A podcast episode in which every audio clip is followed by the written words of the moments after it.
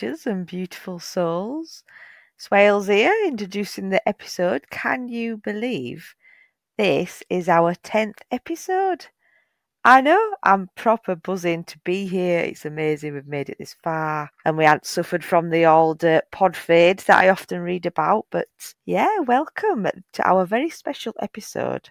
This was going to be a lot different because for our celebratory episode, we decided to do a big ass interview type one. We've got a guest speaker on, Beverley Thornton, who is an amazing pagan photographer who did our recent celebratory photographs for the uh, for the podcast out in the wilderness with some toys and some props, and my broom and a coffee cup, and they came out so good. You'll probably have seen one or two on our Instagram but we're gonna, you know, slowly drip feed you them because we don't want to blow all, all the poppers at once. But they were brilliant. They were such a joy to do. And as we were doing them, it became obvious that we should interview Beverley because of all the knowledge she had on photography, but like the history of witches represented. You know, they were represented in the t- early 20th century, how it was very much you know, male gaze, masculine dominated view of women, how, you know, like sexy a witch were portrayed, sort of soft porn, and then we'll go through the 20th century and see how it progressed, you know, like when real witches started getting photoed and, and stuff. And she talks about the um, hags and slags movement, which makes me laugh just so much.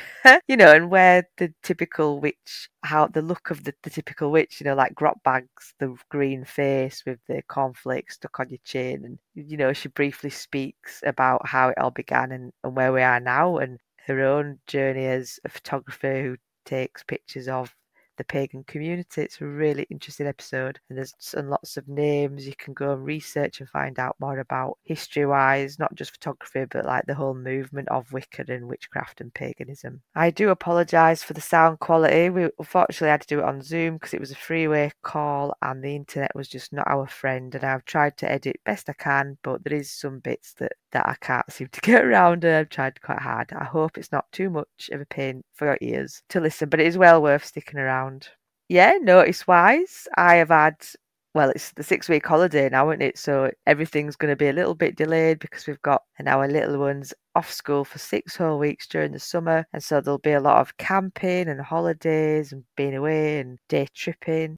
Also, since I last spoke to you, I took a plunge and I went into to meet the people who run the Bone Down community. So it's a poetry community that are all about taking public spaces back. So they meet publicly in parks around Leeds city centre and the surrounding boroughs. There's no money involved. They just have a banner that says Bone Down and people go and read their poetry there. So I took a plunge to meet them because I was a Tuesday free, which doesn't happen during school time. And I signed up and I read three of my poems out, which was so scary, but also quite uplifting. And, and I was really proud of myself that I took a plunge and I did it. But bloody hell, my heart was pumping. so on the 20th of August, I am going to be at their event in Headingley, I think it is, in the poetry rooms in Headingley, and it's going to be 12 till 6 celebratory event celebrating the launch of their Bone Down poetry zine, which yours truly has also got a poem in the pages of. So I will be there reading my poetry out aloud. If you're around and you're free, come on down, see the the face behind the uh, random bambolins on this podcast. LS16 Makers Market. So this is a local talent market, which is going to be every second Sunday of the month at High Farm in LS16. There's going to be a lot of different types of people there, some spiritual, some not. I'll be there with my bell tent offering affordable Reiki in my little Delilah, and I'll have a few decks and witchcraft associated tools that you can have a, a gander at, have a gander at, and maybe purchase. But mainly, I just want to meet you um, the last time I was out, I was doing Reiki at Left Bank in the Cosy Caravan, and a fan came over to me and gave me a crocheted toadstool, and I was just absolutely chuffed of it. It was such a lovely thing to receive. And yeah, I just want to say thank you to that listener because it really does mean a lot to me. I like receiving gifts. It is a joy to be known and to be appreciated because I do this in my own time for free. I love doing it, but it can be a bit stressful and time consuming. But yes, thank you for the gift. I absolutely adore it. Uh, and the next time I'm at Left Bank, I think, is the 6th of September from 6 pm onwards in the Cosy Caravan. Feel free to contact me on my Instagram or the Bell Witch podcast Instagram, whichever's easiest. Slide into my DMs and we can arrange to book you in. Anyway, that'll be it now from Swailes and all the chuntering going on. I just felt like I needed to give you a bit of a, notice board as we're going to go dive straight in now to Beverley's guest spot on the podcast. So enjoy, grab yourself a drink, put your feet up, and I'll see you on the other side. Hello and welcome everybody to another edition of the Bell Witch podcast. This is a special episode because we've got another awesome witchy guest in. I'd like you to meet Beverley Thornton, witch extraordinaire, who is an amazing photographer who took all our pictures for the Bell Witch podcast promo stuff. So welcome, Beverley. Thank you, Emma. It's a pleasure to be here. And uh, it's yeah, interesting that because I don't really identify as a witch. I identify as pagan, but not witch. my mistake. Yeah. Sorry, Yeah. just presuming there. Okay, so do you want to tell us a bit about yourself?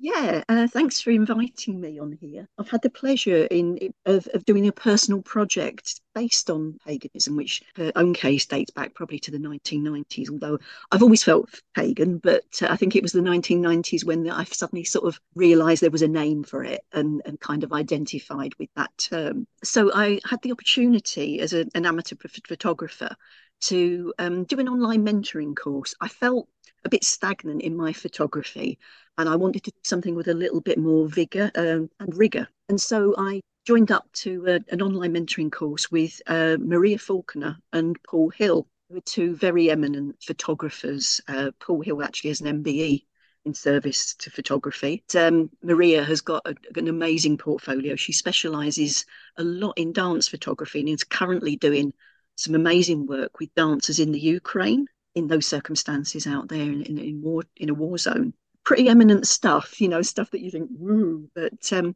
I just felt I wanted something a bit deeper than the, the kind of photography I was doing. So it was a bit of an eye opener. It was a bit like going back to school or uni or college or something, you know, with the the kind of depth that you had to go into it and doing research and really thinking about your practice. Out of that, um, one of the things we had to do was a short project. It had to be completed between September and December of 2021, which was the, the length of the mentorship so I thought about it and I thought, what would I really like to photograph? You know, it needed to be something that felt meaningful. And of course, that was the run up to Halloween. Mm-hmm. And suddenly you're seeing all these images everywhere of witches who look like goth Barbies. You know, they're absolutely sort of curvy and immaculate, impossibly good looking. Particular thing that, that kind of triggered it was someone who makes fire pits. He did this wonderful fire pit that was this outline of a witch, but again, it was this just this stereotype. And I thought, we still have that old, um, which has been called hags and slags, um, Oh stereotype God. of, of witches. You know, they're either kind of all warty and, and you know, bro, you know, horrible old thrones, or they're, they're these impossibly sexy women that are very much determined by the male gaze Yeah, and that impossible standard of, of women's beauty. And I thought, I know lots of pagans and witches, and they're all beautiful, but none of them look like that. You know, that's an impossible standard that's being brought onto a group of people that generally are much more you judge their beauty by their spirituality and their power and their energy. It's not so much about the surface. So it just felt such an unfair representation. So from that i thought i'm going to do a project where I, i'm going to photograph my friends and other contacts and and show contemporary pagans doing what pagans do and of course it was halloween one of the other things that comes out very clearly is the fear around pagans and witches you know we're actually promoted as as figures of of you know fear and mystery and uh, which which i know some people embrace and that's absolutely fine but there is that whole thing of of demonizing the practice and the spiritual path. So again, I wanted something that challenged that a bit. And and common theme that I know from everyone who I know who's a pagan is that reverence for nature and that connection with nature. So I wanted photographs that kind of represented that in some way and, and reflected that in some way. And, and that was my my kind of aim in doing this work. and it was so much fun. I was lucky enough to be part of this project.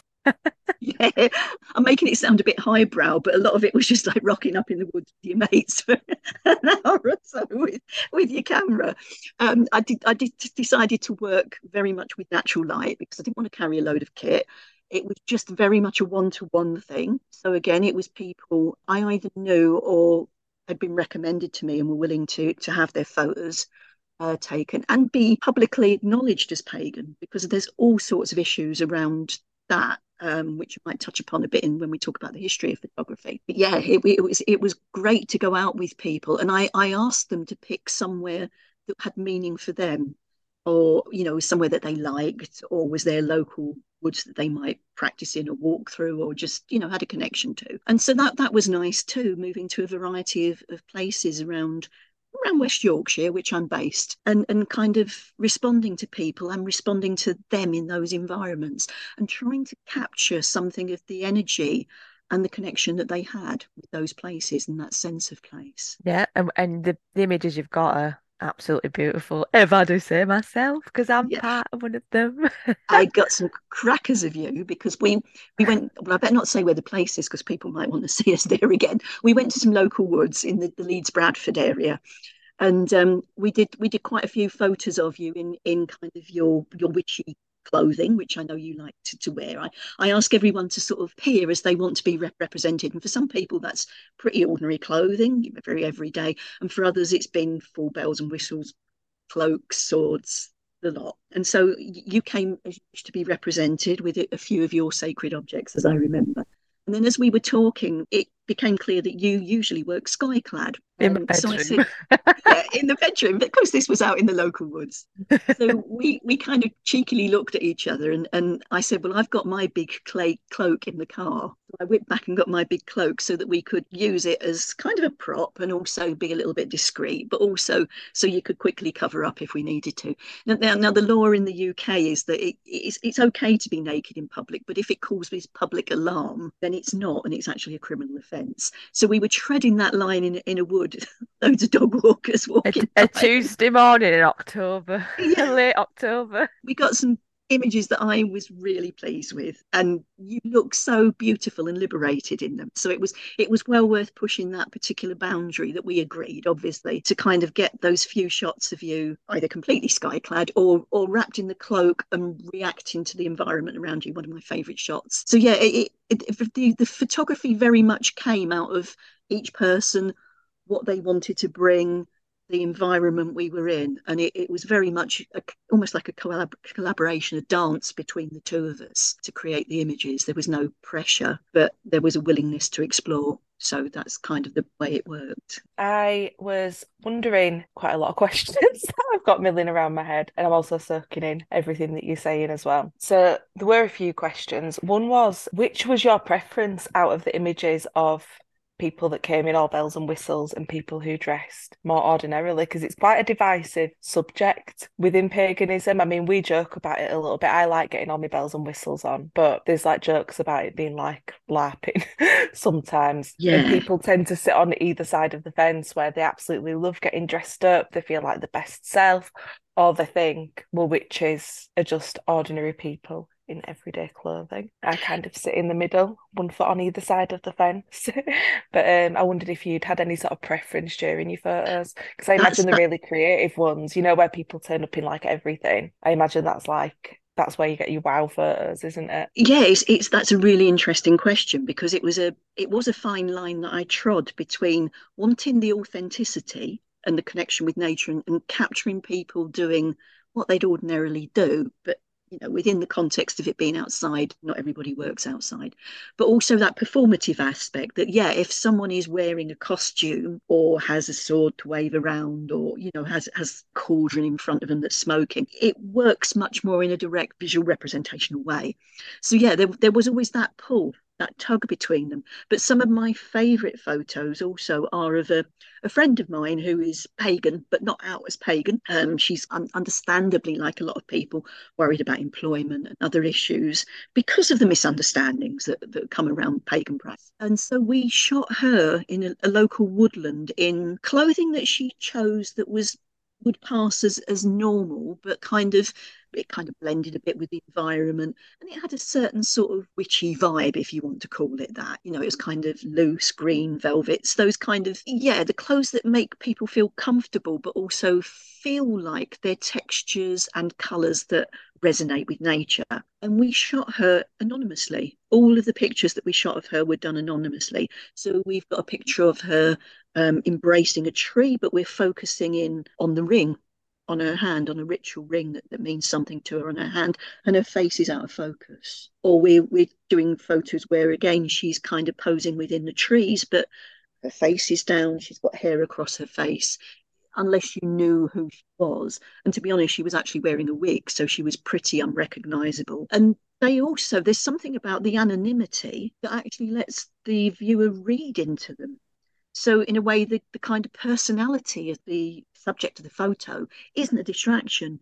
It kind of hones in straight away on, if you like, the connection with nature and the message I was trying to get across. And in some ways, I think there's some of my more successful photos, ironically. But yeah, I, I do get what you're saying. It's it's kind of some people feel happy with nothing on, some people feel happy working just what they've got with their normal clothing, particularly if they're in a public place. And other people were just loving the theatricality that can come with pagan practice and pagan costume. And and it was lovely to embrace it all. That's me. I'm very theatrical. For me, I dress fairly alternative on any given day. So there are obviously days where it's like leggings and a jumper or what have you, but those tend to be like days where I'm like in a slump or what have you. But generally, on any given day, I'm wearing something quite quirky and quite unique. I've got quite heavy makeup on. So stepping into the sort of theatrical dress associated that, that I think a lot of people associate with paganism, and a lot of it's very sort of fantasy oriented, isn't it? And like based on like fantasy and medieval stuff, which is why I always say about the LARP connotation because if you go to like a LARP convention people will be dressed the same as at a pagan convention. And um you can actually I went to a medieval festival last week and I wore my pagan dress um beautiful red velvet witchy dress that just completely fit in with like the fantasy medieval theme. But yeah I think there are a lot of pagans out there who tend to just dress complete like you wouldn't you wouldn't have any idea that they were mm. pagan. Yeah, yeah, yeah um, normally. Yeah, my, my yeah. starting point was that I wanted to be able to to have the people I was photographing feel as comfortable as possible, and to be able to sort of establish a rapport with the real person in front of me because it yeah. was portraiture work. So it mattered that they represented themselves how they they felt they would need to be. And, and when I did the first sort of call for people, I said if you're a jeans and t-shirt witch, that's absolutely fine. Doesn't mean that they're not part of the whole pagan community and deserve representation as well. But yeah, I think generally pagan people tend to be a, a little bit on the alternative side. I mean, we like stuff that. as well. Yeah, we like stuff. It's yeah. like me and Swailes, you know, if we went and had a coffee today, I'm in quite a flowery dress Swailes is usually wearing either blue or green and usually just like jeans and a few layers of like vests and waistcoats and cardigans.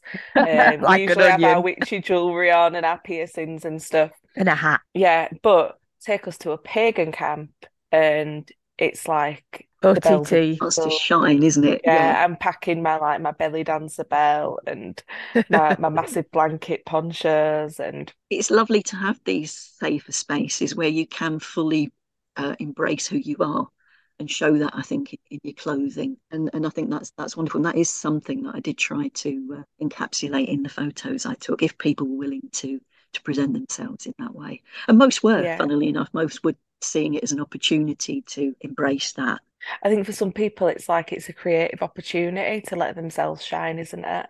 Absolutely. And to kind of really immerse themselves in the image that, that you have in your head of you as a witch. Because for, for, for a lot of us, the reality is that day to day, we do witchcraft. We may sit and draw sigils. We may wash our door down with cinnamon on the first of the month, or you know, craft incenses. I'll be reading our witchy books, and we'll be doing those in our like normal clothing. But we have these images of ourselves as witches as well, and I feel like sometimes it doesn't match up with with what you actually look like so it gives people an opportunity to really present that side of themselves mm. doesn't it it's almost like stepping into your ideal self isn't it and representing that it's an artistic to me it's it's a it's performance art really in a way when we get onto the history of, of how it's been photographed, witchcraft and pagans, there is a lot of performance art that is is a tradition of that with photographs that have captured those moments really. So yeah, it's it's an interesting one. I think particularly as yourselves as you know young mothers with a family, kind of how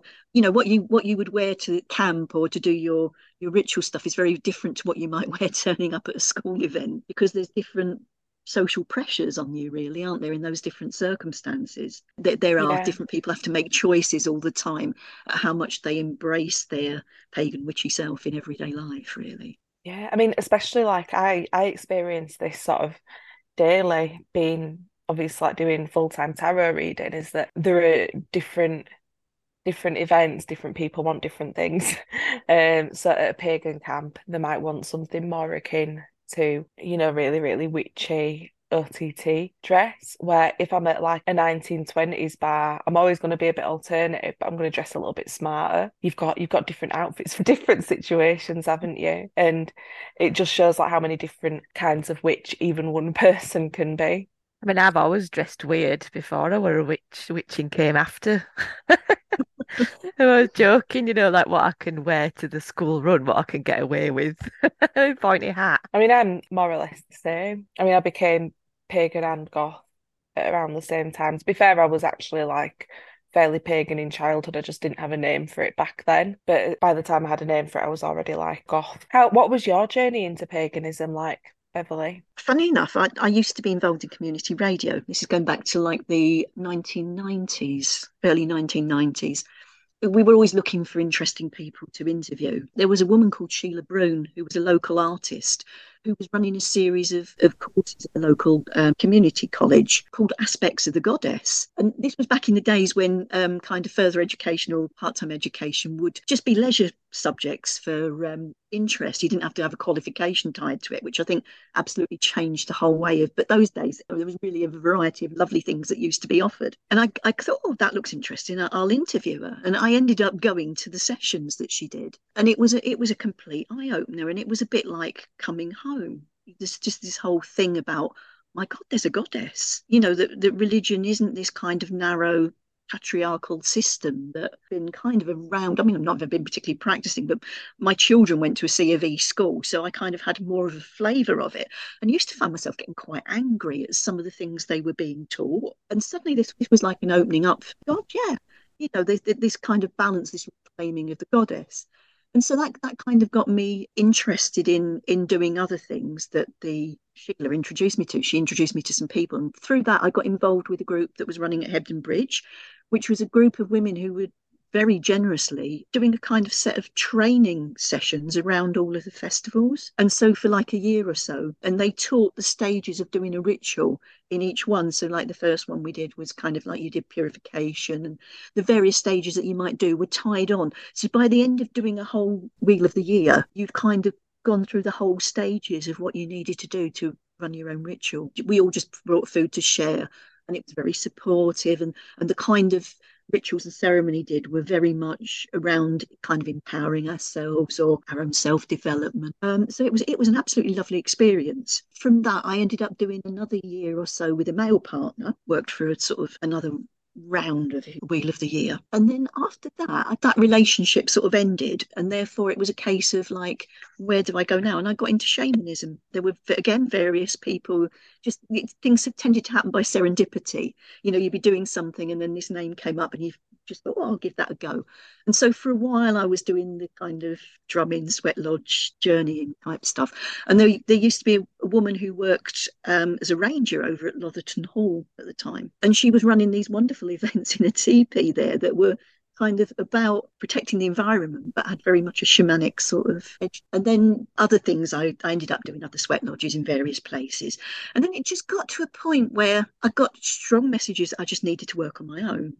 So in a way, I reined all that energy back. And while I still called myself pagan, I wasn't very public or very active anymore, but I read books. I've always kind of followed the moon a little bit. And yeah, and then I kind of got into five rhythms dancing, which is another spiritual path that has so much. I've heard of five rhythms. It sounds amazing. Yeah, I, I was massive five rhythms dancer for, for years, years and years, um, and organised local events. There's there's a lot of people. While it isn't a spirit, isn't a pagan path. There's a lot of people who embrace paganism within it. And again, it's about your spirituality, your development, uh, as well as feeling that you've you're kind of inhabiting your body. You know, it's it's one of those things that's always a bit ineffable, and it's it's quite hard to describe. So I was involved with that for a lot of years, and then got a feeling that I needed to stop that and stopped it, and then embraced it again for a few years.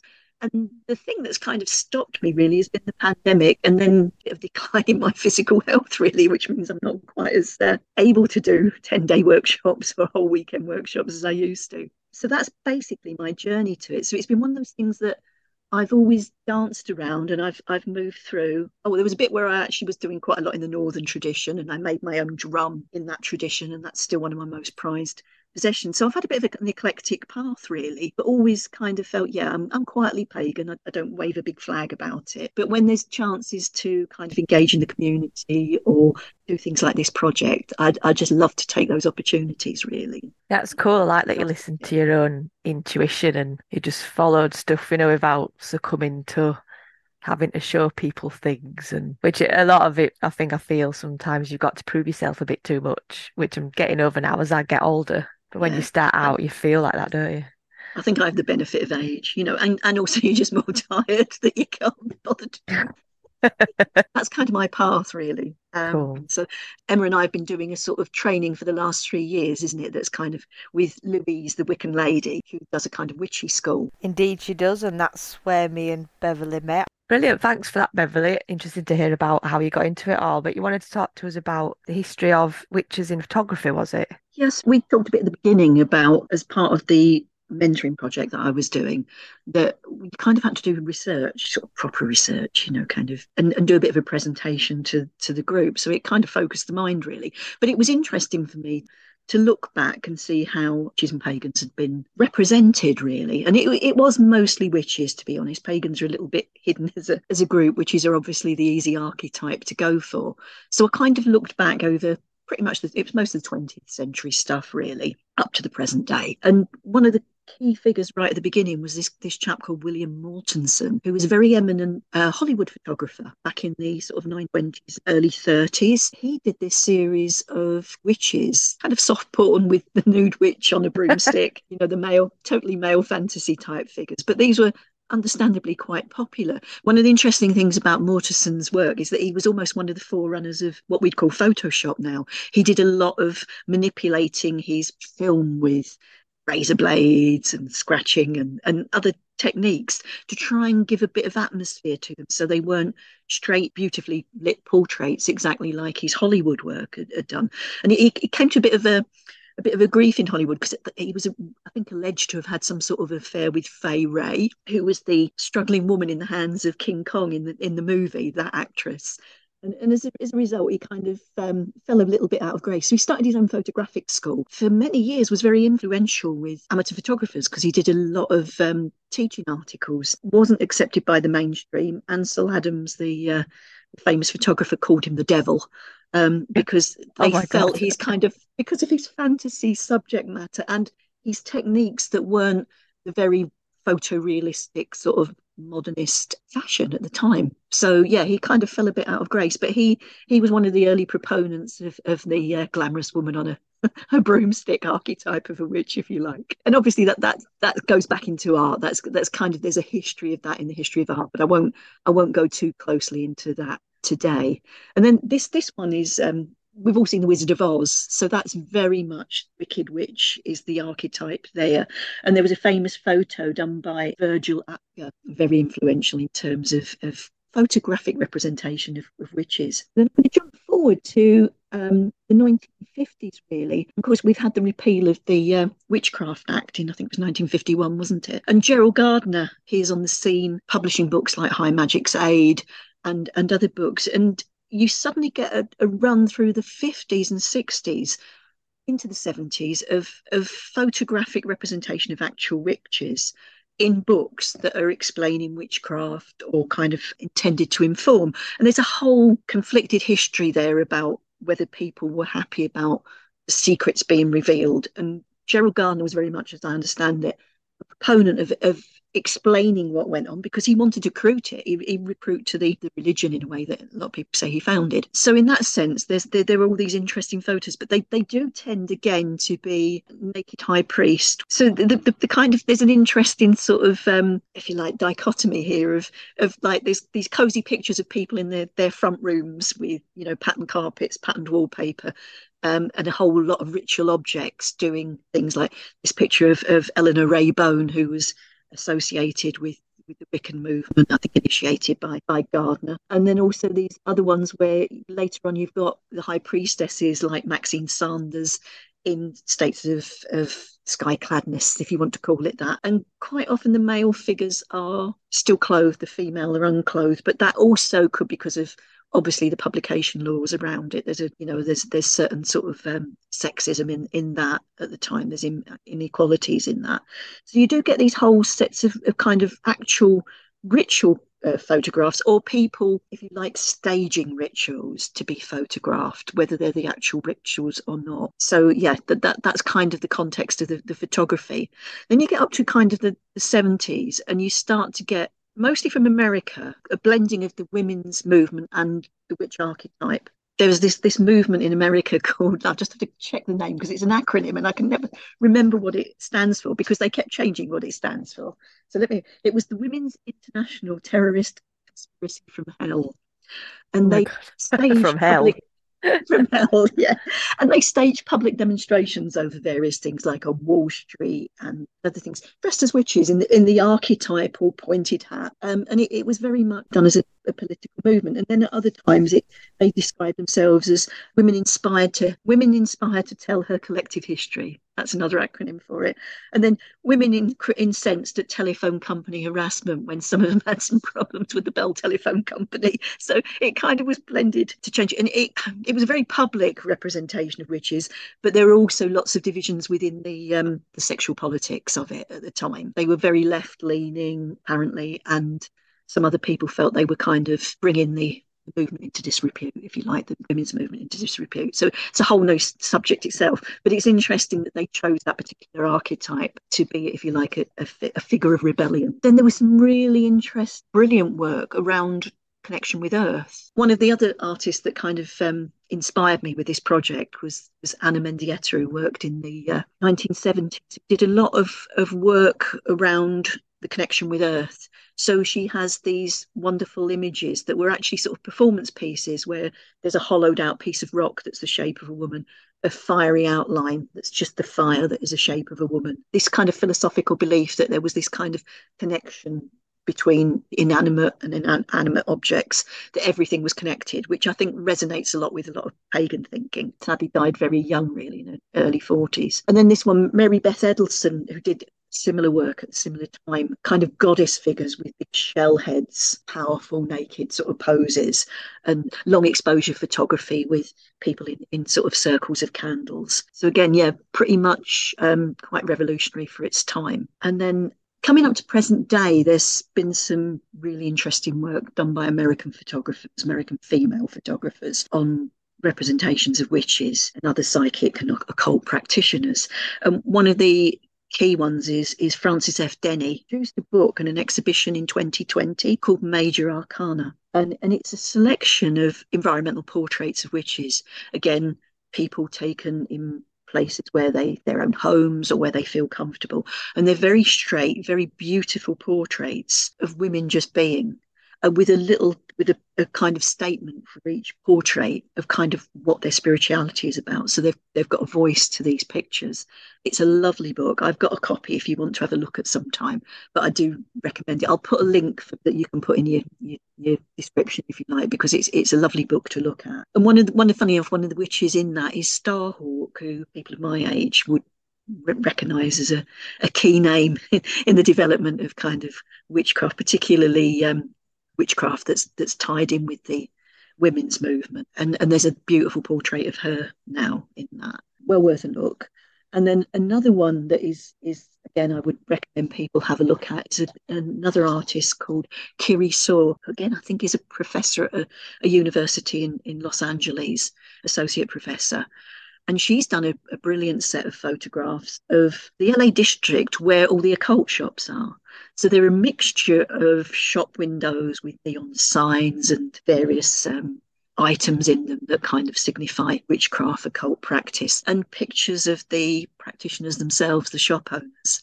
So they vary from sort of quite straight portraiture to some that are quite conceptual, really, and beautifully done. And because both of these women are quite eminent and award winning and exhibited and, you know, get work published in magazines and professional photographers, the, the quality of the photography is just, you know, so um, yeah, I was I kind of looked at those and thought, oh, what am I trying? You know, but they are inspirational. they are lovely images. So if you do get a chance to to see those, um, I, I would recommend them to anyone. Cool.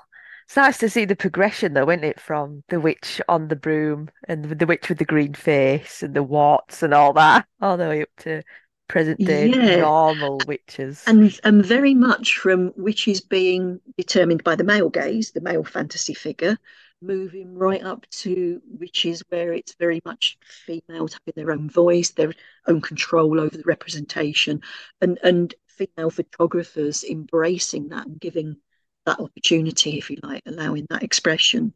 There's definitely it kind of tracks the um, women's consciousness, if you like, movement throughout that century up till now in, in the way that they're represented. Because in, in they are much more in the work of Denny and, and very particularly some are as we discussed earlier, very ordinary clothes, pass them in the supermarket, think there's anything witchy about them, and others very much embracing their persona as a lifestyle. It's it's their personality. It's not a persona. It's not a mask they put on.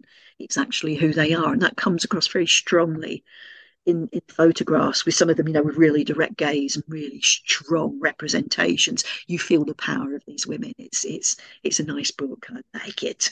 like goddesses. Yeah. Goddess poses. I love it. Definitely. Yeah, it's taken a long time, hasn't it though? It's taken nearly a century to get there. Yeah.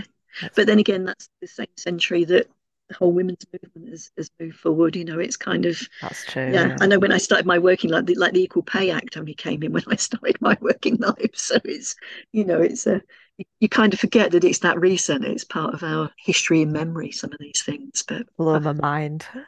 Yeah. really? Yeah, I, as I say, it, it was interesting because I'd started the process of doing the photos and then I discovered this part way through. But it was it was lovely. It was like yeah, it was it was quite validating that you know other professional photographers do it much better than me, but they they actually thought it was worth doing this work as well because they were doing something similar. But the difference also with mine is that mine is representing pagans rather than witches. So there are people on different paths within my photographs, and there are males as well. Most of the witch work is, is focused on the female, apart from your Gerald Gardners and, and those sort of people playing the high priest role, but to actually get portraits of, of male pagan practitioners, which is, is it's kind of a nice balance really in the work that I did. So within it, I had um, a couple of the males. It, I think yeah, it was actually two males. One of whom was a, a kind of high priest of a, a Wiccan coven, and the other was a druid, a practicing druid. So they were on very different paths, but both very much um, embracing those spiritual paths that they'd chosen to follow and and living that in their lives, if you see what I mean. So one of the pictures I did of the, the Wiccan uh, high priest was in a local park where there was a stone, which actually is called the Witch's Stone, I found out since. And he's played around this stone since he was a boy. It's always been part of his mental picture of nature and the environment around him. And then, as a recently, he was able to um, handfast a couple of his friends at this stone. So it has a kind of personal meaning to him in that respect. And we did pictures. Again, it's it's in a park. There's dog walkers going by. It's you know it's a busy place. There's a cafe up the top. Not anywhere that you would think is particularly mystical, but there's this beautiful stone that kind of no one quite knows why it's there, but it's been called the Witch's Stone. A bit like um, you it like a monolith, really. It's it's a kind of tall stone up to about kind of head height. And so the pictures I got of him were kind of embracing this stone or uh, leaning against it, kind of in connection with it. Did other pictures where he's waving his sword and other things, but the ones that I kind of chose in the final selection were very much these ones in this simple connection with the stone. And it's all about the expression on his face, this absolute kind of peaceful, like it looks like he's at home. Sense of his face is showing that I'm at home here, and it, it's it, they're uh, they're two of my favourite pictures really.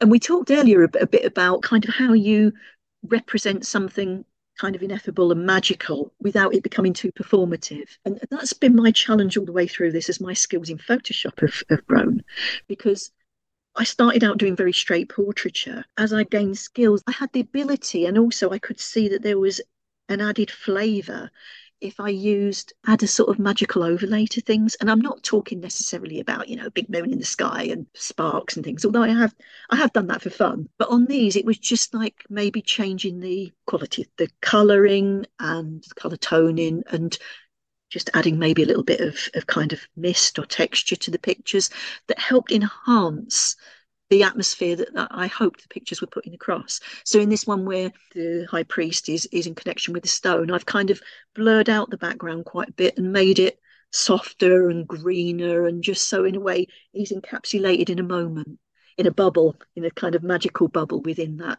very public place. That's kind of the approach I took with it. And that grew in the course of the project. At the beginning, I was thinking, yeah, these are portraits. And it, one of the, the, challenges was that because I was taking them at different times in different places, the light quality is really different. And photographing under trees with not much light ain't easy. And I found that as well. So there's lots I would do differently if I was going to do this project again. And I do still hope to expand it. It's kind of life has got in the way. Yeah, that I've learned a lot by doing it. And as my skills have increased, I think I would do things slightly differently if I did it again. But yeah, and, and I'm finding people are people in the photos and other people are responding more to the ones where I've just got this subtle sense of of magic that I'm doing in post production. I'm not want to do them you know, make it seem like they're on top of a mountain with lightning coming down and you know, less, Gandalf or anything less, like that. I'm not, less not is more. Less is exactly. more. just a little hint of, of something that, that enhances the um, the quality of the, the photos, really, in the atmosphere. Yeah, I mean, I like the dap- dapple effect you did on the one where I'm sat down, kid, and you did the, yeah, really the dapple light. what that actually was. I'd taken some photographs of the trees. Whenever I'm in one of the environments, I try to take pictures of that environment. So there was like some tree canopies, tree barks, and then I used those as overlays and textures.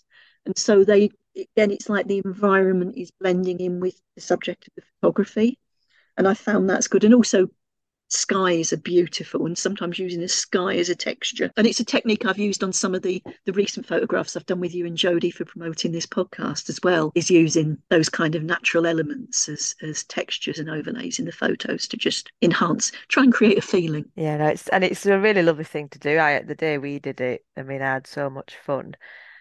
I didn't feel the cold until i actually got dressed.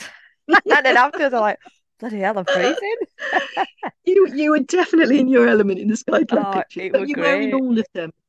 And I think we were very fortunate. The, the, the, light through the trees was very kind to us that day, so we did manage to get some beautiful pictures of your face lit by natural light. I think. Nah. Um, that's always the challenge is, is finding the light, and particularly if if someone comes in a black dress, which people oh, do. I know. Yeah, cat, it's the worst. Working with, working with that contrast range in a, a set of photos, it's yeah. There's been some definitely some technical challenges that I've had to face. I had so much fun doing it, and as I say, it was a cold time of year. It was took them all between sort of it was late September to middle of December, and yeah, some of those days were cold. But yeah, some beautiful shots and, and lovely. And there's a bittersweet nature because some of those places that I took photographs of, of people don't exist in that form anymore. They don't have access to them anymore for various reasons. Um, and one of the other people I took, her health has declined. And so she now wouldn't be able to do the things that she's doing in that photograph. And so it, it feels very much like we captured a moment in time as well. And that they're very bittersweet, particularly the ones where person hasn't no longer has access to the, the location because it meant so much to her through circumstances beyond her control. It, it's no longer available. It, I look back on those and it, it kind of gives me a lump in the throat, really. I feel a bit of a personal connection to everyone I photographed. And when you edit someone, you're staring at their face very closely. And so you feel like you know these people better than you actually do. Oh, familiar. when you see them again, you go up, and go, oh, like you're an old friend, but actually you've only spent an hour and a half with them on that occasion. This it's a very intimate experience doing a one-to-one shoot and talking about people's spirituality and how they want to be represented. It's it's a very privileged experience, and I, I really felt that, and and I honour that, and I treasure that. Yeah, and you can tell you, you make people feel at ease, which means you get you know better photographs because people know they can they're in a safe space with you and stuff. And that in itself is a big deal to be a photographer. That Oh, thank you. can't really do that if people are not into you. Where can our listeners find you? That's an interesting one. Some of my work is on Instagram. I tend not to update it. I really, I, I've talked about doing a Facebook group for this because there's, I do have a list of people who I've said, yeah, I'm going to pick this back up again and photographs who are, are keen to be photographed. And for various reasons, I've just not been able to get round to it. And I would like to do that. So it would be nice to have somewhere. But in, in the absence of that, best place is probably my Instagram. I don't have all the pictures on there, but maybe after this podcast, I'll go and upload a few more and put on there. But yeah, that's where you can find me. You can. That's probably the best place to see see my photography is my Instagram, which is Beverley Thornton, Beverley with three e's. So yeah, please go on there and give me a follow and comments welcome and, and what have you. And if if you are in the West Yorkshire area and you don't mind someone who can't really has got a lot of time to do it and is held back by physical things like a back that's going all the time at the minute. But you would like to be a photographic subject, a part of the project, because I would like to keep it going. I so enjoyed it. I, ideally, I'd like three, you know, I'd like a pagan for every day of the year. I'd like a book that says 365 pagans. Amazing. I love that. Yeah, that Oh would be God, nice, wouldn't it? so that would good. be nice. Yeah. Yeah. So a portrait for every day. So yeah, if if you people are interested, just comment on your podcast and I'll, I'll make contact if I can. Yeah, uh, we'll yeah, link you up and everything. And uh, recently, Beverley did our pictures for the podcast, and they're just so good. I really love them. Oh, bless you. Stood on the hill, and I like the one where I'm drinking coffee, looking Oh, that was off, hilarious, that one, wasn't it? Yeah. Trying uh, to get across the the kind of idea of like, you know, you're, you're a mother and trying to fit your spiritual practice in between real life. So there's there's Emma sort of looking like, oh, shagged out with him drinking a cup of coffee. And then there's and there's Jodie looking quite spiritual with her tarot cards in her hand. I loved it. It was just so laughing. so important to me to get a bit of humor in it, you know, Yeah. rather than it being a serious photo shoot because our podcast is sort of 50% serious and 50% silly. Yeah. And when when you've got kids around, you know, you've always got to be silly. You've you've got to. Yes, So, and you caught it really well. I think it comes across pretty cool. And we'll slowly share them throughout Yeah, the year. So lovely. it was a pleasure.